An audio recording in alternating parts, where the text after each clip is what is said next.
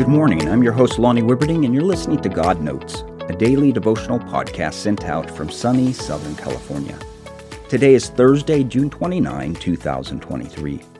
Yesterday, we talked about God's ideal for our lives quit hurting others or sinning, and do good where we can by helping those who can't help themselves. But here's the problem none of us live up to this ideal all the time. Even the most well intentioned people mess up and hurt people. Even though we often want to do the right thing, we don't.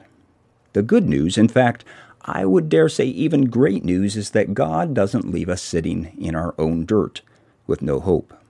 Continuing on where we left off yesterday, Isaiah 118 through 20 says, Come now, let us settle the matter, says the Lord. Though your sins are like scarlet, they shall be as white as snow. Though they are red as crimson, they shall be like wool. If you are willing and obedient, you will eat the good things of the land. But if you resist and rebel, you will be devoured by the sword. For the mouth of the Lord has spoken.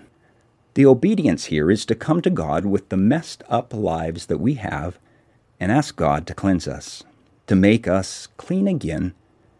And He does.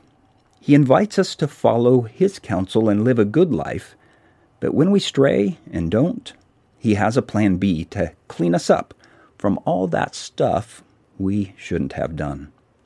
Though your sins are like scarlet, they shall be as white as snow. Though they are red as crimson, they shall be like wool. May God bless your day. We'll talk again tomorrow.